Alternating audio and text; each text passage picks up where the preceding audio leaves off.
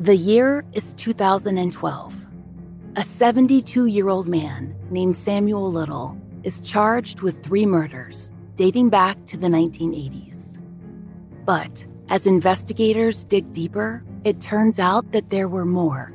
Many, many more. So we finally got to where we were going. I grabbed her by the legs and pulled her to the water. That's the only one that I ever killed by drowning. So far, he's confessed to nearly 100 murders. Law enforcement have verified at least 60 of those confessions.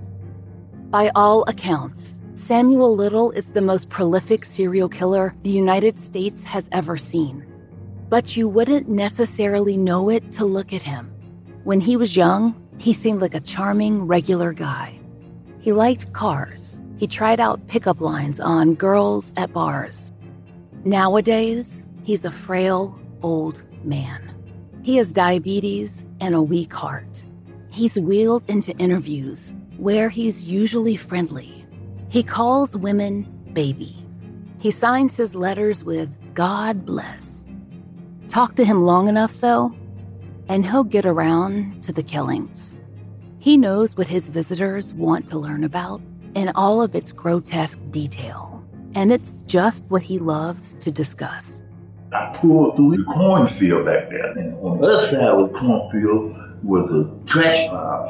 I parked the car facing out where I could see anybody coming in. So I, I pulled her out of the car. She's too big for me to carry. So I just pulled her out of the car and laid on that trash there. He was and is a sexual sadist. He'll tell you he feels a sense of ownership over his victims, even now. And he chose them because he felt that they wouldn't be missed.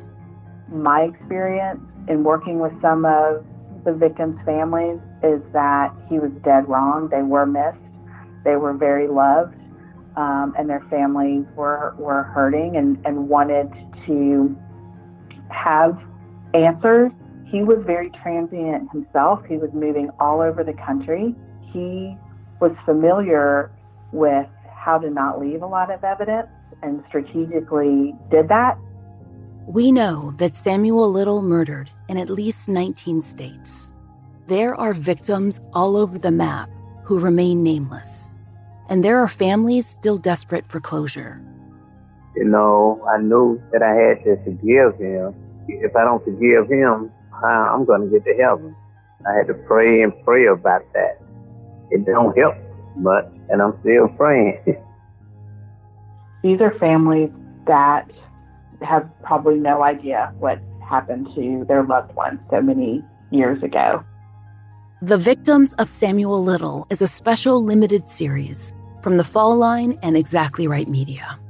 With rare interrogation tape and the FBI's own interviews, we will do what Samuel Little hates the most. We'll discuss his victims and their lives and the pain he left in his wake. Maybe you can help identify his Jane Doe victims and match his remaining confessions to forgotten cold cases. You're not going to want to miss this series. Episodes begin on September 16th.